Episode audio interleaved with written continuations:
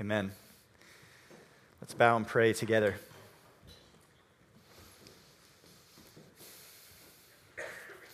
Lord Jesus, you are truly the Son of God. You died, you rose again, and today you are seated at the right hand of the Father in glory. And you reign over all.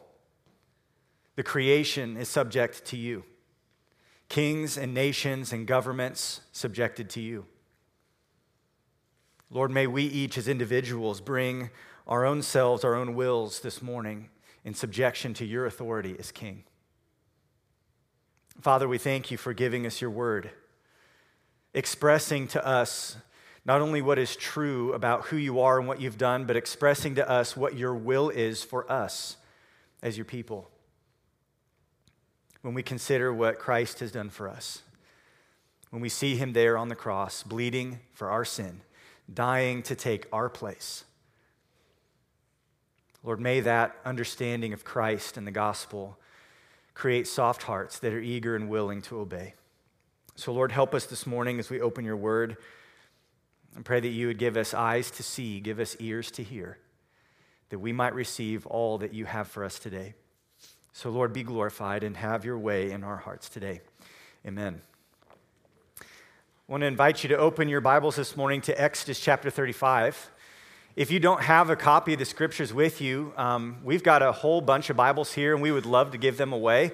So if you don't have a Bible, if you don't, if you want one, just raise your hand real quick. Max has a couple here, and he can get one of those into your hands. You just take that home with you today. That would be our gift to you. So if you don't have one, just raise your hand real quick. Max, if we can get one in the back back here, that would be great. We'd love for you guys to follow along with us this morning as we walk through Exodus chapter 35. Exodus is the second book in the Bible.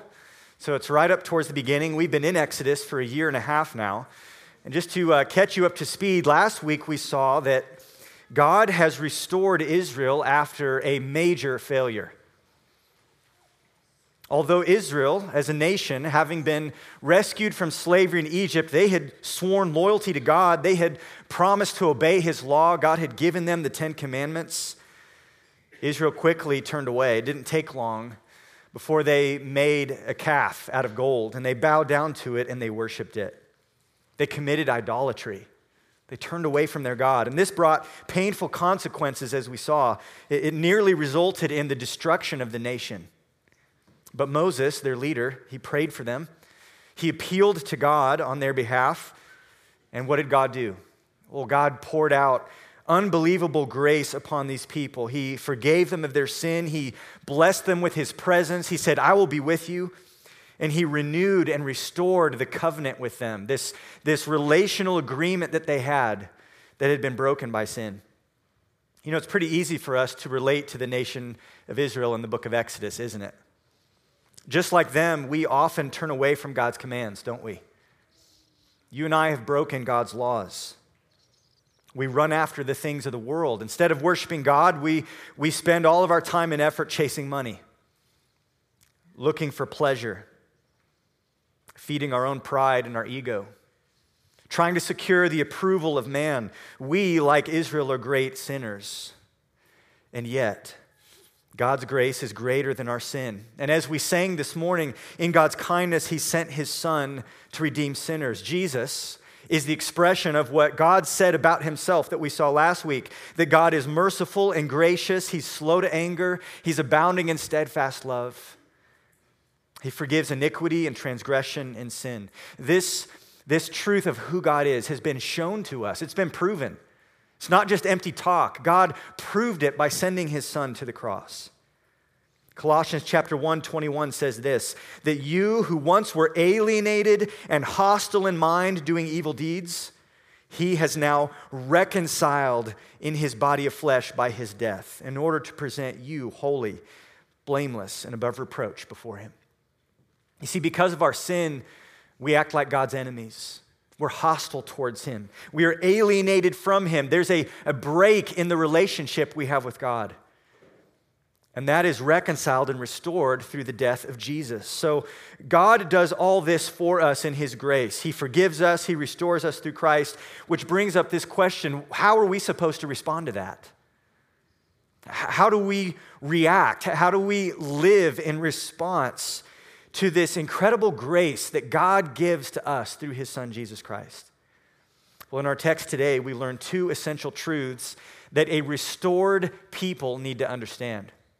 And so, if you know Christ today, if your sins have been forgiven, if you've received the benefits of the gospel, what Christ accomplished on the cross, then this is for you. You've been restored to God. So, what do we need to understand? We find it in this chapter that number one, a restored people are called to respond to grace, very simply.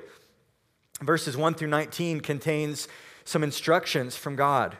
These are his commands. If you look in verse 1, it says, Moses assembled all the congregation of the people of Israel and said to them, These are the things that the Lord has commanded you to do. God gives commands to these people. Verse 4 again, Moses said to all the congregation of the people of Israel, This is the thing that the Lord has commanded you to do. You see, God has restored these people, He's brought them back by His grace. And now He's calling them to obedience. He's calling them to be faithful. He's calling them to carry out the plans that he has for them. And there's several different aspects to this obedience. The first thing God, God gives them commands for is the Sabbath, verses 1 through 3. We'll just pick up in verse 2 since we already read verse 1. It says, Six days work shall be done, but on the seventh day you shall have a Sabbath of solemn rest, holy to the Lord. Whoever does any work on it shall be put to death. You shall kindle no fire in all your dwelling places on the Sabbath day. You might say, now, wait a second, why bring up the Sabbath again? And besides, JD, you explained several weeks ago that the Sabbath doesn't apply to us in the same way that it applied to them. It's no longer a law that's punishable by death. So, what's the point here? Well, the point is this the Sabbath instructions show us that God desires personal commitment.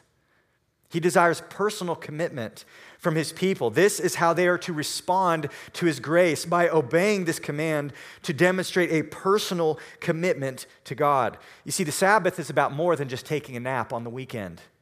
This is about more than simple rest. Back in chapter 31, we saw that the Sabbath was the sign of the covenant. It was the symbol that these people belonged to God and that He had promised Himself to them and they had promised themselves to Him. And this Sabbath marked the nation Israel as a unique people. It marked them off as holy and separate. It showed that they were devoted to Yahweh, their God. Just like I wear a ring on this finger as a sign, as a symbol of the covenant I have with my wife. These people were to keep the Sabbath as a sign and a symbol of the covenant they had, this outward expression of a heart that truly feared the Lord. And again, this required personal commitment individual obedience. It applied to the men, it applied to the women, it applied to servants. They weren't even supposed to do things like build a fire to cook dinner. They were supposed to not do any work. And it was to show their trust in God. This was supposed to be an expression of their devotion to the God who had redeemed them. In the New Testament, the book of James tells us that faith without works is dead. It's really our behavior that shows what we believe, isn't it? You can say you believe something, but how you live is what fleshes that out. And this is what God desired from these people. He desired a personal commitment in response to all that He had done for them. This is how they would show their loyalty to the God who had rescued them from slavery in Egypt and the God who had restored them after their failure at Mount Sinai when they worshiped the golden calf. So, this is a response to grace. Yes, this is God reinforcing the law, reminding them of one of the Ten Commandments He'd given them. The Sabbath is the fourth commandment. But notice here, it's a response to grace. God has done so much for them, and now He calls them to be personally committed to them. But God not only desires personal commitment, secondly, He desires personal investment. Look in verses 4 through 9. Moses said to all the congregation of the people of Israel, This is the thing that the Lord has commanded. Take from among you a contribution to the Lord.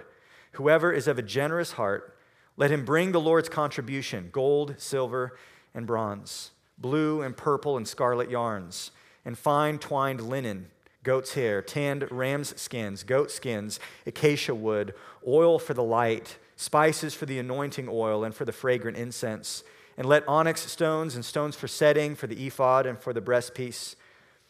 These are all the things that they're commanded to bring. And you might say, this makes no sense. What interest does God have in acacia wood and oil and incense and certain yarns?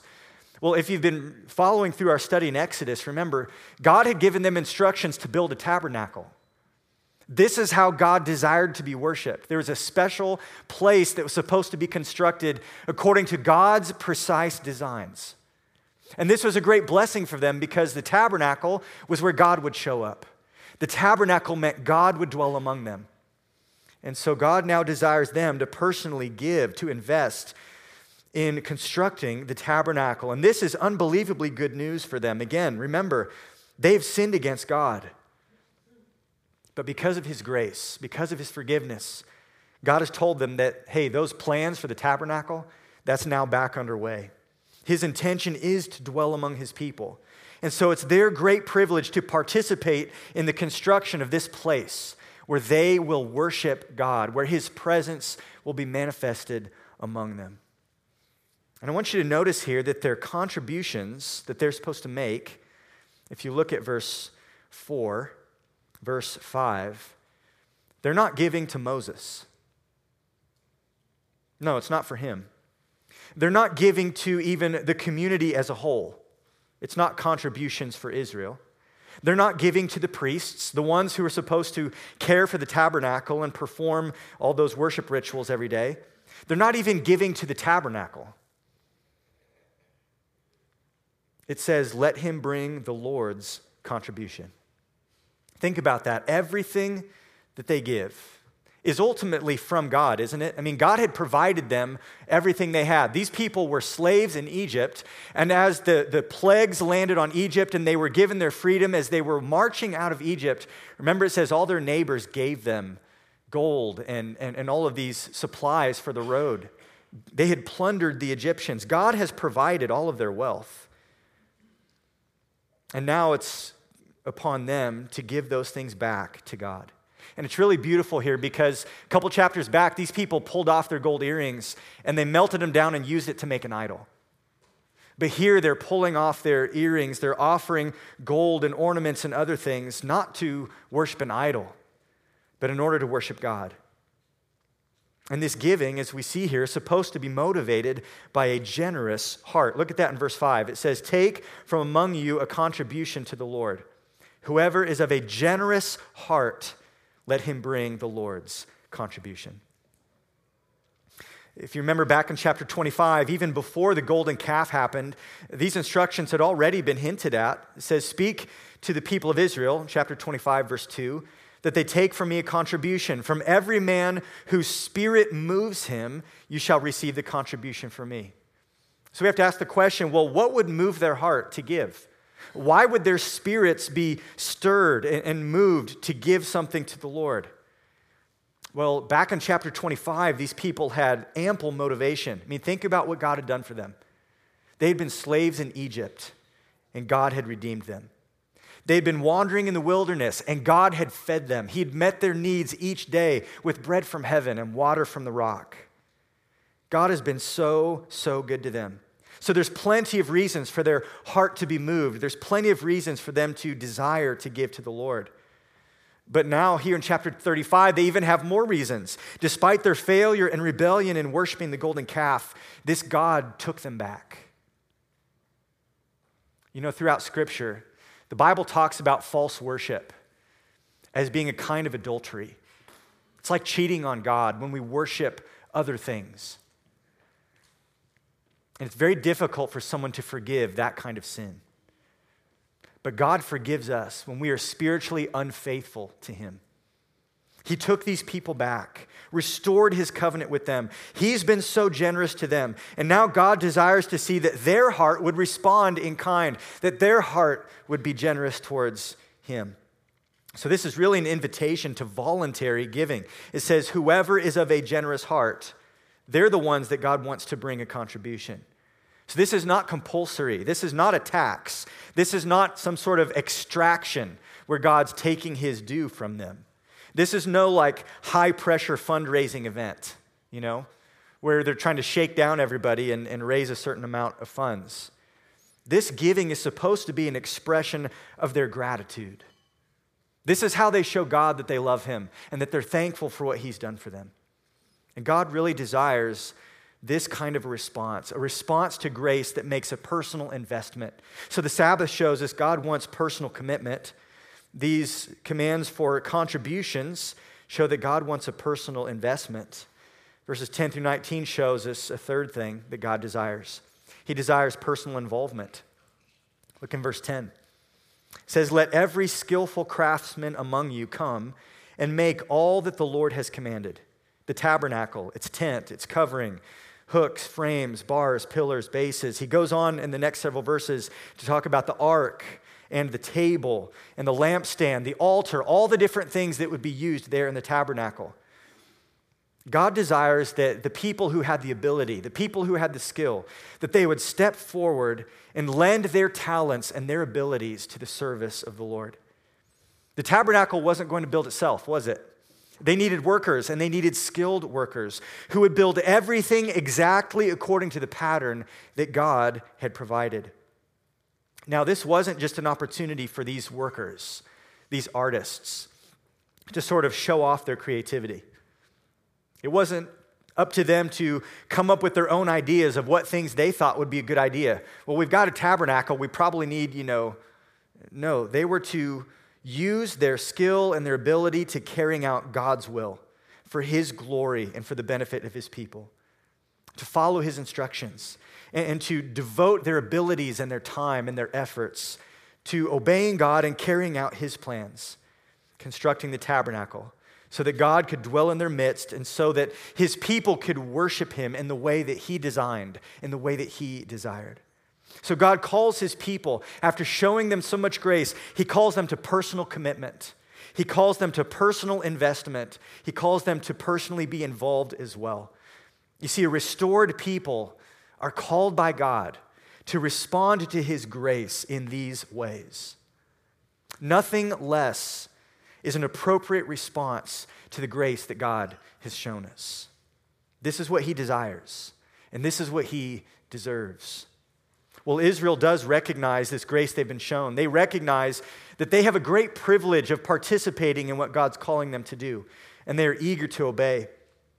Not only are restored people called to respond to grace, but the rest of the chapter shows us that restored people, people who have, who have experienced this from God, they're eager to respond to his grace. They're eager to respond to it. Pick up in verse 20. It says, Then all the congregation of the people of Israel departed from the presence of God. And they came, everyone whose heart stirred him, and everyone whose spirit moved him, and brought the Lord's contribution to be used for the tent of meeting, and for all its service, and for the holy garments. So they came, both men and women all who were of a willing heart. They brought brooches and earrings and signet rings and armlets, all sorts of gold objects, every man dedicating an offering of gold to the Lord. And everyone who possessed blue or purple or scarlet yarns, or fine linen, or goat's hair, tanned ram skins, or goat skins, brought them. Everyone who could make a contribution of silver or bronze brought it as the Lord's contribution. And everyone who possessed acacia wood or, any, or, or wood of any use in the work brought it. And every skillful woman spun with her hands. And they all brought what they had spun in blue and purple and scarlet yarns and fine twined linen. All the women whose hearts stirred them to use their skill spun the goat's hair. And the leaders brought onyx stones and stones to be set for the ephod and for the breastpiece and spices and oil for the light and for the anointing oil and for the fragrant incense.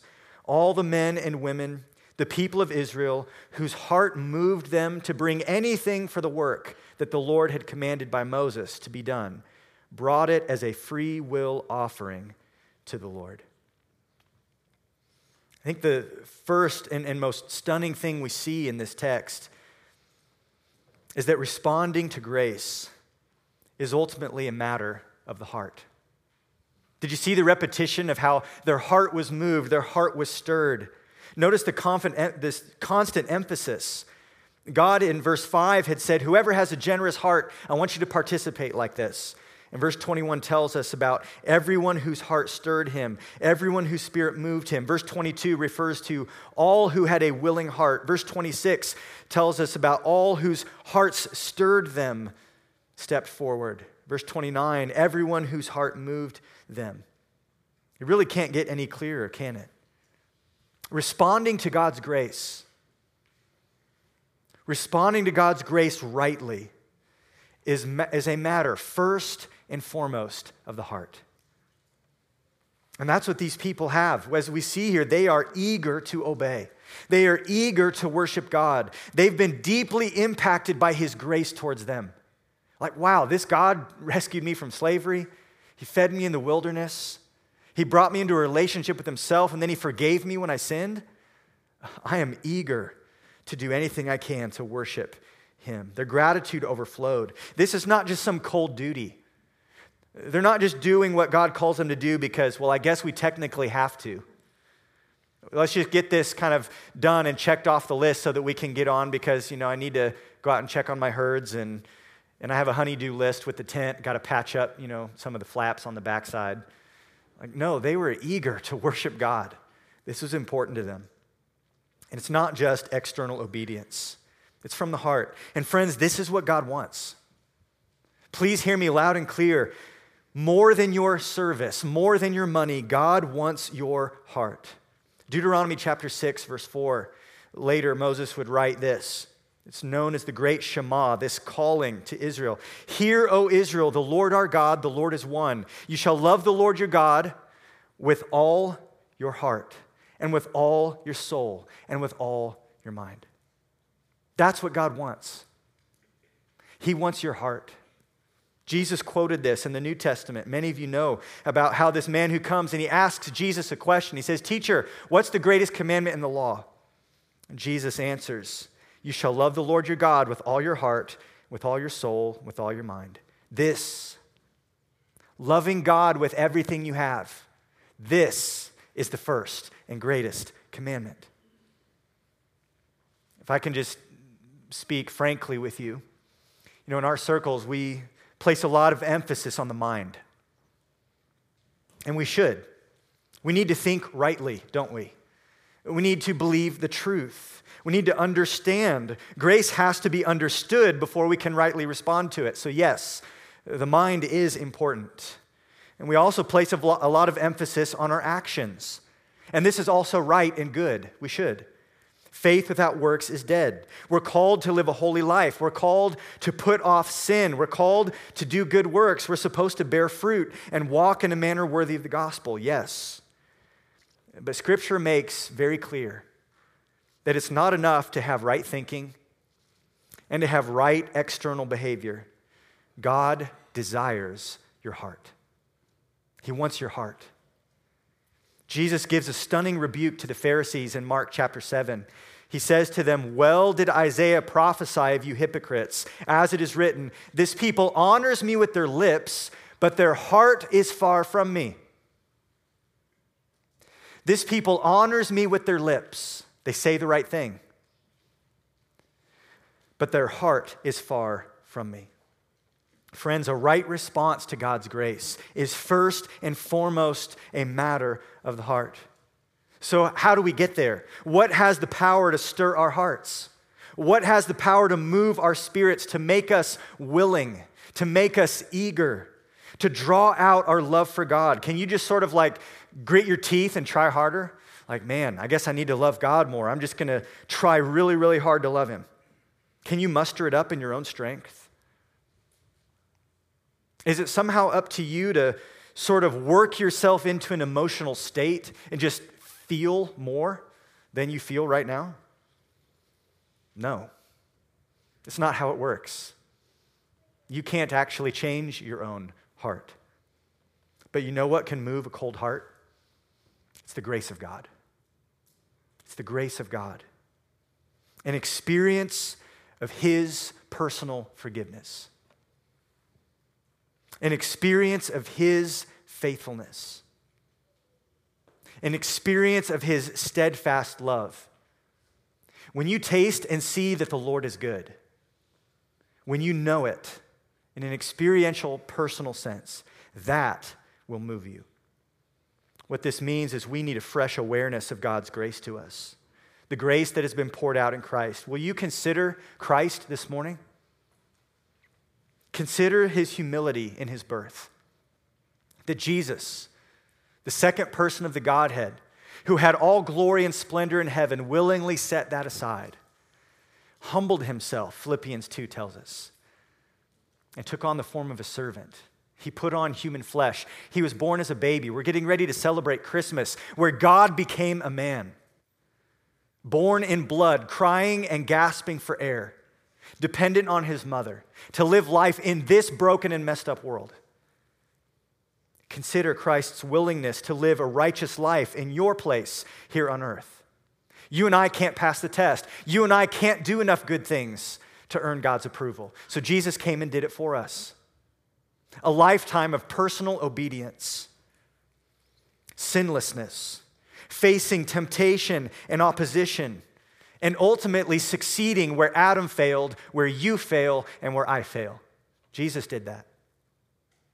Consider Christ's willingness to endure accusation, mistreatment, mockery, abuse, and scorn. He was spit on, derided, accused of all sorts of things that he was not guilty of.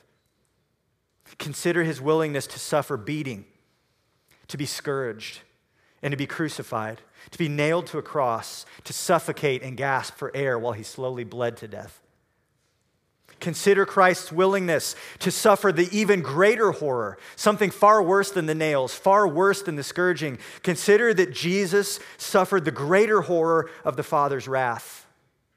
Jesus had the holy fury of hell directed at him, as if he had personally committed every sin that you and I ever did. Consider that Jesus died that the Son of God tasted death, the wages of sin. And consider that he did all of this, all of it, in love, to glorify his Father and to secure salvation for sinners like us, to purchase our forgiveness, to bring us out of darkness and death, and to give us the light of eternal life. He did this to extend the grace of God to us. If Jesus doesn't die, you and I will die and we will die in our sins. We will die as enemies of God, and we will die only to face an eternity of judgment in hell. So, if that doesn't move you, if that doesn't stir your heart, it makes me wonder if you really know Christ. It makes me wonder if you've actually received His grace, because that's where everything starts. As we receive His grace, as we experience restoration with God through faith in Christ, it causes a change in the heart and it moves us. Responding to grace is first and foremost a matter of the heart. In Luke chapter 7, Jesus tells a story to some people who were critical of him. There was this woman that was washing his feet, and they said, Doesn't Jesus know who this woman is? She has problems, she has a bad reputation. She's the worst of the worst. And Jesus says, Hey, listen, a certain moneylender had two debtors. One owed 500 denarii, the other 50. When they could not pay, he canceled the debt of both. Now, which of them will love him more? And Simon, this Pharisee who was critical of Jesus, he said, Well, the one, I suppose, for whom he canceled the larger debt. And he said to him, You've judged rightly. And then later, Jesus explains, Therefore, I tell you, her sins, which are many, are forgiven, for she loved much. But he who is forgiven little loves little. If you know that you've sinned much and you've found forgiveness and freedom in Christ, that will produce a great love in your heart for Him. Responding to grace is a matter of the heart. But secondly, this passage also shows us that responding to grace is expressed in generous giving. This is the response of obedience to God's command. And there's an amazing note here in chapter 36, if you just flip one page over, that the, the amount that the people gave far exceeded the actual need. And Moses had to tell them to stop. It's, it's, this is crazy. Look in verse 3 of chapter 36. It says, And they received from Moses all the contribution that the people of Israel had brought for doing the work of the sanctuary. They still kept bringing him free will offerings every morning so that all the craftsmen who were doing every sort of task on the sanctuary came, each from the task he was doing, and said to Moses, The people bring much more than enough for doing the work that the Lord has commanded us to do. So Moses gave command, and the word was proclaimed throughout the camp Let no man or woman do anything more for the contribution of the sanctuary. So the people were restrained from bringing for the material that they had was sufficient to do all the work and more. More than enough, it says. What they had was sufficient to do all the work and more. You can, if you can just imagine what that must have been like, all the people are lined up the next day, excited to bring their offerings and their gifts, and some guy comes along and says, Hey, sorry, no, no more.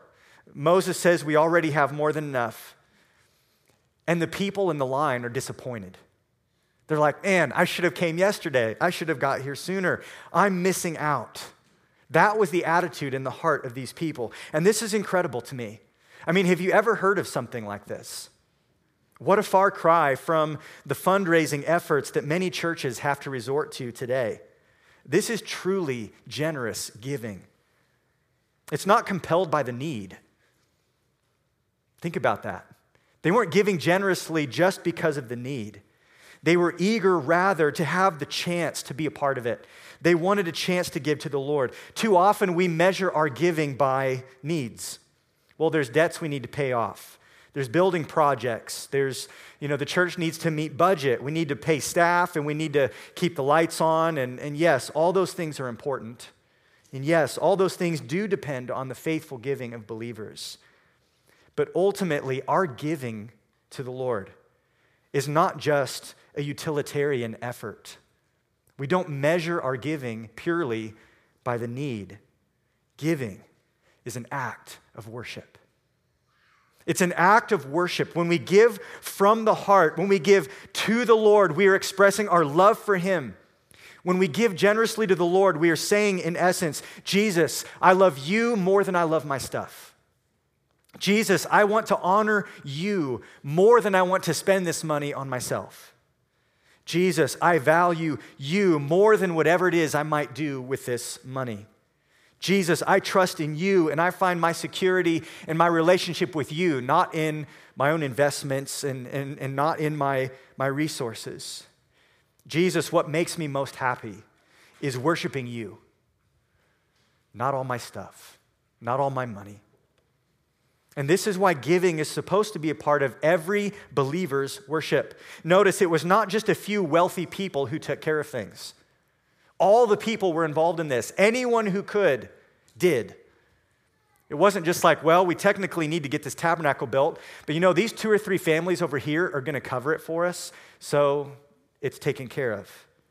No, this was a widespread effort with many, many people contributing in any way that they could, whether it was precious metals, whether it was goat skins, whether it was oil or incense, all kinds of people brought all kinds of things.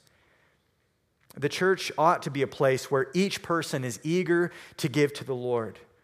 Sometimes this is a substantial sum. Or it may be like the widow in Luke 21 who brought her two copper coins. And Jesus said she put in more than all these other people who dumped in their large amounts of gold and silver. What matters to the Lord is not the amount, what matters is the heart of the giver. So rather than seeing giving to the Lord as some sort of law that we need to keep, we ought to see giving as a joyful expression of worship, a way in which we get the privilege of responding to the extravagant grace of God that He has shown to us the grace that's been poured out on us richly through Christ. Responding to grace is a matter of the heart, it's expressed in generous giving. And finally, it's also expressed in eager participation. In addition to just giving the materials, notice that the people lent their time and their skills. We see that the women were involved in verse 25 and 26. Every skillful woman spun with her hands. And all the women, verse 26, whose hearts stirred them to use their skill, spun the goat's hair. These ladies are doing what they can. And the men who were skilled in various trades, they did their part as well. In chapter 36, verse 2, it says, Moses called Bezalel and Oholiab and every craftsman in whose mind the Lord had put skill, everyone whose heart stirred him up to come to do the work. All these people rose to the occasion and they got involved.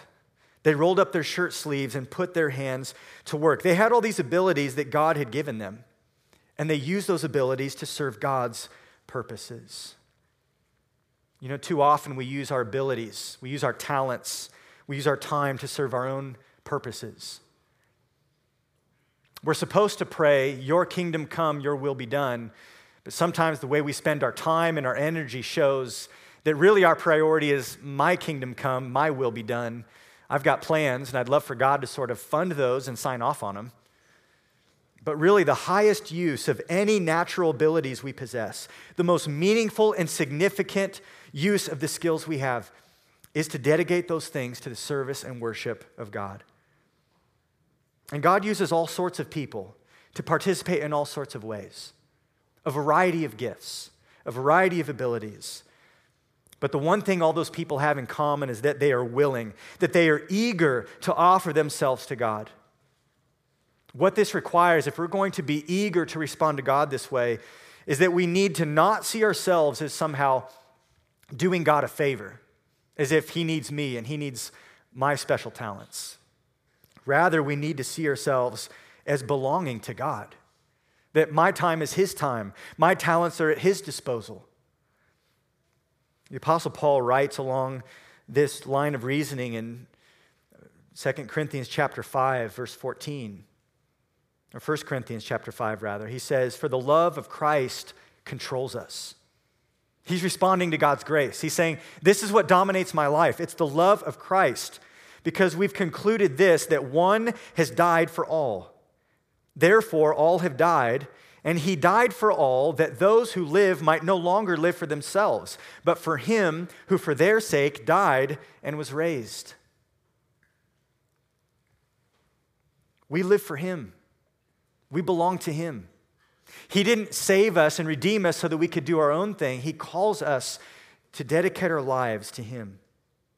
Romans chapter 12, verse 1 famously says, after explaining the, the great work of grace, explaining salvation, Paul says, I appeal to you, therefore, brothers, by the mercies of God, to present your bodies as a living sacrifice, holy and acceptable to God, which is your spiritual worship. Paul says, in light of everything that Christ has done for us, we are to offer our entire selves to Him. This is the response to grace a heart that is stirred, generous giving, and eager participation. This is the pattern for all who have been restored by grace. So I want to ask you Does this describe your response to God's grace? Where's your heart at today? Does the gospel stir you? Does it move you? Have you personally committed yourself to Christ? Surrendered your will to Him? Are you fully devoted to Him? Are you personally invested? Are you personally involved in serving Christ? Is it a joy for you to participate in God's program today, the church, and to give of your time and your resources? Maybe you need to sort of check your spiritual temperature this morning because maybe these things are missing in your life. If these things are missing, if your heart is unmoved, if it's cold, if there is no eagerness to respond to the grace of God, there's only two possible explanations for that. Perhaps you have experienced His grace, but you've forgotten about Him. You easily take it for granted. You've received His gracious benefits and then sort of moved on. You know, there's a story in Luke that illustrates this. In Luke chapter 17, turn there. I'd love for you to see this. In the New Testament, Matthew, Mark, Luke, the third gospel. In Luke chapter 17, We'll just pick up in verse 11.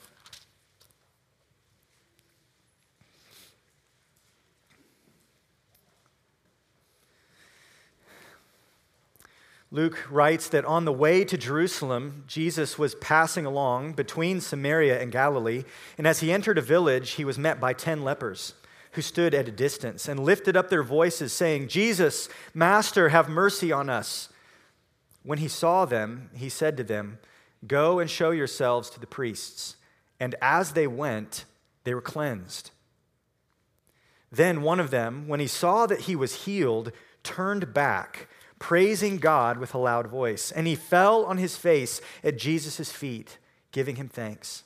Now he was a Samaritan. Then Jesus answered, Were not ten cleansed? Where are the nine?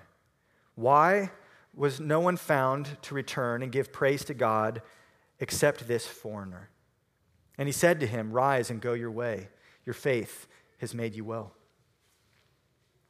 Are you more like the one who was moved to praise God and to fall on his face and thank Jesus for healing him? Or are you more like the nine who were really excited to be healed and sort of ran off to get their life back to normal and sort of enjoy all the things they'd been missing out on while they were lepers? If you have much in common with the nine, if this describes you, then very simply, what God wants you to do today is to draw near to Him and to remember everything He's done for you. You need to meditate today on the cross of Christ. You need to dwell on it until your heart softens, until, until gratitude springs up, until love for the Lord starts to stir. You need to wrestle with grace until your spirit within you is moved, and then come and offer yourself to Him, like that thankful Samaritan did who had been healed. It's easy for us to forget. As some authors have called it, we easily get gospel amnesia, where we just forget about what the Lord has done for us. And that probably explains some of the coldness. The lack of an eagerness to give and to worship and to serve is that we're not that impressed by what Jesus has done because we've forgotten. But there's a second reason why perhaps among some in this room, there may be a lack of heartfelt generosity and a lack of dedication to the Lord and a lack of a heart that is really moved by the gospel. Perhaps the reason this is missing in your life is that you've not experienced God's grace in the first place. Perhaps you're here with us today with a Bible open in front of you, singing these songs, but it's very possible that you are still in your sins. You may be in church, but still far from God. Maybe you have not yet been reconciled to Him. You know some of these stories, you know about Jesus dying on the cross, but that message has not yet changed your life. If that describes you, please hear me loud and clear. We don't want your money. Please don't put anything in the offering box. God certainly doesn't need anything from you. We don't need you to volunteer. So don't go from here thinking that you just need to start volunteering your time and figure out how to maybe add in tithing to your budget somehow. No. If that's you, what you need to do today is to receive God's grace, to receive his gift of forgiveness. You need to be reconciled to God. You need to be restored to him. Jesus said in John chapter 3 that unless a man be born again, he cannot see the kingdom of God. To be born again means to be made new. It means that, that God takes that dead heart that's in you and He puts His Spirit inside you and makes you a new person, a new man, a new woman. And this is a work of divine grace. And it only happens through faith in Jesus Christ. If you recognize your need to be changed, if you recognize that you need to be reconciled to God, then come to Jesus, turn from your sin, believe in Him, renounce your unbelief, renounce your pride, and put your trust in Christ. Surrender to Him. Bow your will, bow your knees to Jesus, give your life to Him. And what will happen is you will experience grace in a way that you never have before. You will be made right with God. You will be made new, and He will plant in you a new heart that is eager to worship Him, that is eager to follow Christ, that is eager to serve Him. God is astoundingly gracious to sinners, whether it's Israel in the book of Exodus or whether it's people like us today. He restores us, He reconciles us to Himself, He forgives us, even though we've broken His law. So, as those who have been recipients of such grace, may we be the kind of people who respond with eagerness, who joyfully offer heartfelt worship to God, giving ourselves, our resources, our time, and our talents to serve the one who saved us. Please bow your heads and close your eyes as we prepare to pray. Listen, if God's speaking to you today and you realize that you don't know him and you need to be saved, don't wait around. You can do that right now where you sit. You can talk to me or one of the other people from our church afterwards. But there's nothing more important for you today than to be restored to God, to be reconciled through faith in Christ. It's only through believing in the gospel of Jesus, trusting in his name, his work, that you can be saved. And that's a matter of first importance for you. So please don't go from here without making sure that you have a right standing before God. And again, we'd love to talk to you about that, but you can just talk to God about it right now. Confess your sin, ask Him to change you, to give you a new heart, and surrender your life to Him. And if I could just encourage many of you today, many of you are faithful members of this church, and I feel in some senses like I'm preaching to the choir when I preach a passage like this. And I just want to praise God for the evidence of grace that I see in you as a church. Your generosity over these past years has been amazing, and the credit for that goes to God. His provision at this church has been amazing. Financially, we're in an amazing place. We don't, we're not hurting for anything. God has been so good. And so I want to encourage those of you who have responded to grace this way. I hope you don't come away feeling guilty or feeling like you're being shamed into doing more. Just know this God is pleased with that. He's pleased by your eagerness to worship Him and serve Him and give to Him. So keep it up. Keep serving God that way.